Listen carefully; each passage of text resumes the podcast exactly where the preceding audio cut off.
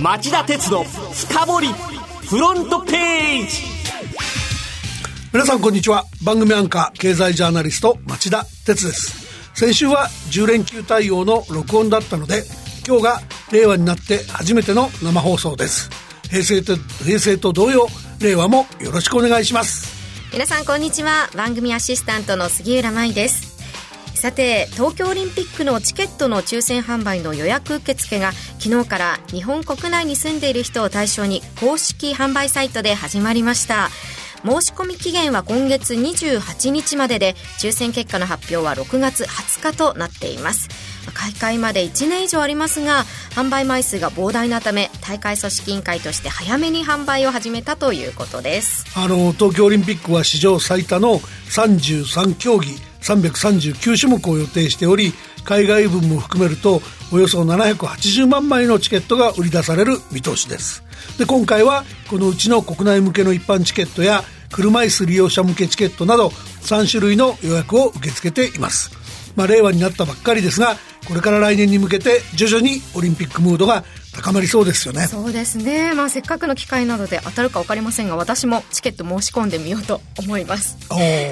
さてこの後はいつものように町田さんが選んだ1週間の政治経済ニュースを10位からカウントダウンで紹介していきます。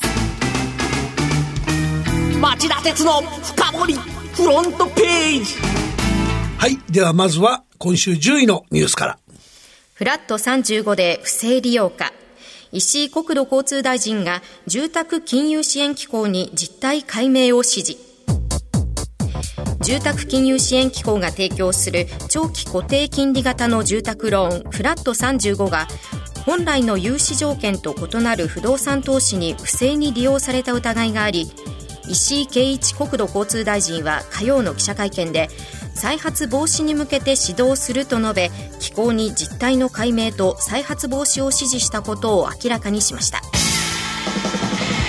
フラット35は自ら居住する目的で住宅を購入する人に対して35年のえー、長期にわたる資金を貸し出す住宅ローンです。販売は機構と提携した民間金融機関が行いますが、第三者に貸し出す投資用不動産の取得に利用することは認めていない。で、フラット35をめぐっては、取扱い大手の住宅ローン専業、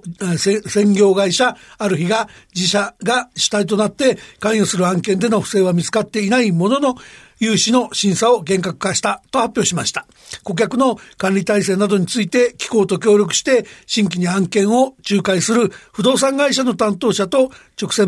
面談して確認していると言います。一方、住宅金融支援機構は不正が疑われる事例があるため調査中だとしています。投資目的の借り入れだと確認できれば資金の返還を求めることになります。投資用不動産への融資をめぐっては駿河銀行で審査書類の改ざんなどの不正が横行していたことが去年表面化しました。不動産会社が顧客を誘導する形で不正に関与、主導した事例が多いとされてるんですが、金融機関の側でも顧客の不正を防ぐ対策の強化が不可欠になっています。続いて9位のニュースは現行の高い価格の機種が売れず、Google が4万8600円のスマホを投入。アメリカのグーグル社は火曜自社製のスマホピクセルで現行機種のほぼ半額の4万8600円の新機種ピクセル 3A と6万円のピクセル 3AXL を来週金曜から発売すると発表しました。10万円超えの高価格機種の投入が相次ぐスマホ市場に一石を投じることができるか注目されそうです。スマホ業界ではアメリカのアップルが2017年11月に10万円を超える iPhone X を発売して以来、韓国のサムソンや中国のファーウェイも相次いで高価格帯のスマホを発売しました。Google も2018年10月に9万5千円の Pixel 3と11万9千円の Pixel 3XL を投入していますが、これあまり売れなかった。で世界的に売れてるのは中国製の中価格帯機種なので、各社が、えー、主力商品を中価格帯市場に移すかどうか注目されそうです。では、8位のニュースは？武田、眼科向け事業を売却。ノバルティスに最大5800億円。武田薬品工業は木曜眼科用治療薬シードラの事業をスイスのノバルティスに最大53億ドルおよそ5800億円で売却すると発表しました。シードラは武田が買収したシャイアの事業で武田はがんや希少疾患などを中核領域としそれ以外の領域では事業や資産の売却を進める方針です。武田は今年1月にシャイヤーをおよそ6兆2000億円で買収したため、借入金が大きく膨らみました。この借入金を減らすため、今回のような非中核部門と位置づける事業や資産の売却を進める見通しです。7位のニュースはこれです。パワハラ防止法案、参議院本会議で審議入り。職場でのパワハラ防止を義務付ける関連法案が水曜の参議院本会議で審議入りしました。法案は職場で強い立場にある人が弱い立場の人に嫌がらせをするパワハラを防ぐため企業に防止措置の設置を義務付けることが柱となっています。この法案は企業に義務付けるパワハラ防止措置として相談窓口の設置やパワハラをした人の処分規定の策定、相談した人のプライバシー保護などを想定しており、法案成立後に政府が、えー、ガイドラインを作って中身を定めることになっています。2017年度に全国の労働局に寄せられた労働相談でパワハラを含むいじめ嫌がらせは7万2000件と増加傾向にあり、事態は深刻だけにきっちり対応しなければなりません。だけど、法案の中身を詰めると反対が強まると判断して、えー、こういう形で中身を出さない立法手法を取ったっていうのは今の政権の安易さの象徴だと思います。うん、後で詰めると問題が後に先送りされて後で、えー、揉めるだけなんでこういうやり方はいかがなもんでしょうか。続いて6位のニュースはトヨタとパナソニック住宅事業を統合トヨタ自動車とパナソニックは木曜、来年1月に共同出資会社プライムライフテクノロジーズを設立し、この傘下にトヨタホームやパナソニックホームズなどの子会社を移管する形で、両社の住宅関連事業を統合すると発表しました。都市の在り方が大きく変わると予想される中両社の経営資源を融合させて新しいまちづくりに挑むということですトヨタは子会社のトヨタホームとトヨタホームの子会社である三沢ホームを、パナソニックはパナソニックホームズや松村組など子会社3社をそれぞれ移管します。えー、両社は長年それぞれ住宅部門を本業に次ぐ収益源に育てようと強化に努めてきたんですが、2017年度の売上高を見ると、トヨタホームが5529億円と、えー、住宅メーカー6位。パナソニックホームズが2442億円と同じく業界10位にとどまっていた。それでは5位のニュースは。トヨタの売上高、日本企業で初の30兆円乗せ。水曜に発表した2019年3月期の連結決算によりますと、トヨタ自動車の売上高が前期に比べ2.9%増加の30兆2256億円と日本企業として初めて30兆円の大台に乗りました。アジアでの販売が好調だったほか、原価改善も追い風となったことが背景にあります。えー、豊田昭夫社長は発表の席で挨拶。他社との連携を強化することで、移動サービスのプラットフォーマーへの道が開けると信じていると述べ、100年に一度の大変革の最中にある自動車業界で生き抜くことを誓いました。続いて第4位のニュースは、イランが核合意履行を一部停止。アメリカは追加制裁で対抗。イランのローハニ大統領は水曜、核開発をめぐる国際的な合意の履行を一部停止し、制限量を超える濃縮ウランを貯蔵する方針を表明しました。これに対しアメリカのトランプ大統領はイランとの鉄鋼やアルミニウムの取引を新たな制裁対象に指定する大統領令に署名しました。まあ、何度もこの番組でお伝えしてきたように、事の発端はトランプ大統領がオバマ前大統領の功績とされる6カ国合意から一方的に離脱、イランと各国の原油取引の禁止を含む制裁措置を強行したことにあります。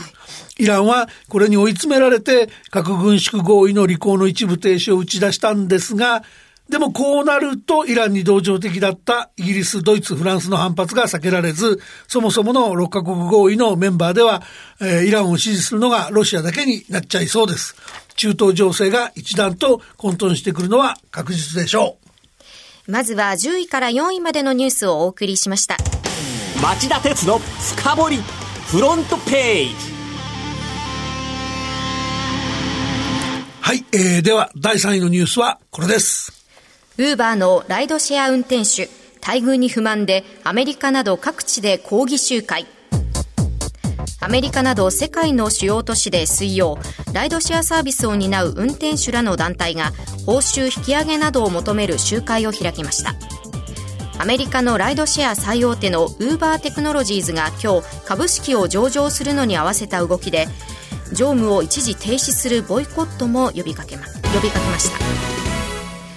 集会はどこで行われたんでしょうか？えっと、主催者団体の一つによると、えー、集会はニューヨークやロサンゼルス、サンフランシスコなどアメリカのおよそ10都市のほか、イギリスのロンドン、オーストラリアのメルボルンなどでも開かれたようです。上場によって投資家ばかりが潤うことに不満を訴えるのが狙いで、運転手への配分引き上げなどを求める動きでした。この問題の背景には何があるんでしょうか？あの、ウーバーの場合、世界の700を超える都市で、ライドシェアや料理の宅配事業を展開しており、およそ390万人の運転手が働いてるんですが、いずれの地域でも雇用関係を認めず、運転手はあくまで、えー、個人事業主であり、旅客の輸送、輸送などの業務を委託しているだけだっていう立場を取っていて、その委託コストを抑えるだけじゃなくて、従業員じゃないので残業代も払わないなど、労働労働者としての権利保護もしてないんですね。なのでそういったことへの不満が、不満の表明があったというふうに考えればいいと思います。そういうことですと、集会を開くのも頷けますね。そうですね。あの、ただですね、その一方でウーバーがユニークなのは、うん、そうしたその無茶なことをやってる割にはですね、さらにそれを上回る安売りっていうか価格破壊をやっちゃったこと。はい、で、その結果として、一人勝ちしやすいプラットフォーマーであるにもかかわらず、成長に大きな疑問符がついちゃってるんですね。で、この問題って、ウーバーの大株主であるソフトバンクグループとか、トヨタ自動車の先行きにもかなり大きな影響があり得る話なんですね。はい、なので、えー、この後、夕方、えー、5時35分からの町田鉄の深掘りでは、上場直前のウーバーに異変か、運転手たちの抗議集会が意味することと題して、ウーバーの事情と、まあ、上場企業としての課題なんかも考えてみたいと思います。では、第の、第2位のニュースはこれです。米中の貿易戦争が再び加熱。昨日から始まった閣僚級協議の行方は？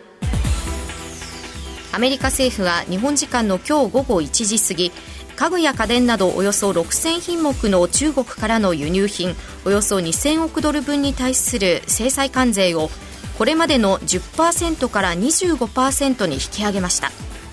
これに対して中国も対抗措置を取る方針を表明しておりアメリカ東部時間の木曜に閣僚級協議が始まりましたが米中の貿易戦争が再び加熱しかねない制裁合戦の最中での交渉となっています今回の騒動の経緯をまとめてください。はい。アメリカ政府が実施した、この今回の関税率の引き上げっていうのは、トランプ大統領が今週日曜日にツイッターで表明、えー、引き上げをアメリカ東部時間の金曜日午前0時1分、日本時間では今日の午後1時1分に行うと官報に明記していました。はい、で、えー、官報が発行されたのと同じ水曜日、トランプ大統領は関税引き上げの理由について中国が約束を破ったからだと言い、責任は中国にあるんだと主張してました。またまたトランプ大統領が発端なんですね。そうなんですよね。で、あの、ただそうは言ってもその一方の中国商務省の方もですね、うん、水曜日の夜にもしアメリカが追加関税措置を取るならば中国は必要な報復をやらざるを得ないとの声明を出しています。で、対象はアメリカからの600億ドル分の輸入品になると見られてるんですが、これももう始まってるかどうか始まっちゃうぐらいのタイミングになってきてますよね。で、中国共産党系の新聞環球時報っていうのによると、木曜日付の社説なんですけども、米中は休戦して交渉から一方で戦い、一方で交渉するっていう状態に移行する心の準備ができてるとした上で、えー、貿易戦争がエスカレートする可能性を指摘しており、世界は、世界は株式市場を中心に固唾を飲んで事態を見守っている状況です。では、今週1位のニュースはこれです。東証の今日の大引け、令和入りから4日続落に。の東京株式市場では日経平均株価が終値で昨日に比べ57円21銭安の2万1344円92銭と下げ3月29日以来の安値を連日更新しました。令和に入ってからは4日連続の下げとなりその下げ幅は913円に達し平成からの通算では5日続落となっています。この続落の原因は何でしょうか？まあ、言うまでもなく第2、第2位のニュースでお伝えした米中貿易戦争のエスカレートですよね。はい、今週日曜日にトランプ大統領が制裁関税率の引き上げ実施を辞さないとツイートしたときは、まあ、毎回の交渉前に、あの、繰り返されてきた脅しに過ぎず、中国も譲歩するんじゃないかっていう楽観論があったんですが、えー、両国のエスカレートしかねない状況に、もう株式市場はすっかり神経質になってしまいました。で、こちらも、あの、トランプ大統領なんですけど、あの、トランプ大統領が仕掛けた一方的な離脱に端を発するイラン問題も、えー、市場の買い控えムードに拍車をかけています。うん外国為替市場でも円相場が一時1ドル109円台後半と、およそ1ヶ月、1ヶ月ぶりの円高水準をつけています。時代は平成から令和へ変わったばかりなんですかね。そうですね。その、まあ、令和に変わったばっかりなんで、その市場ではご祝儀相場を期待する向きが週明けから多かったんですけど、そういうお祝いムードはすっかりどっかに吹き飛んでしまった。で、当分の間、世界の市場や経済はアメリカ第一主義を抱えるトランプ大統領に振り回される状況が続くことが改めて浮き彫りになっちゃった格好で、そういう令和入り4日間の相場だったと言わざるを得ません。はい、まあ、とっても不愉快な状況なんだけど、ここはみんなで力を合わせて、たくましく令和を生き抜きましょう。以上、町田さんが選んだ10のニュースをカウントダウンで紹介してきました。さてこの後5時35分からの町田鉄の深掘りは町田さんがサインのニュースで予告しましたように上場直前のウーバーに異変か運転手たちの抗議集会が意味することと題してお送りします。それではこの後5時35分からの町田鉄の深掘りで再びお耳にかかりましょう。さようなら。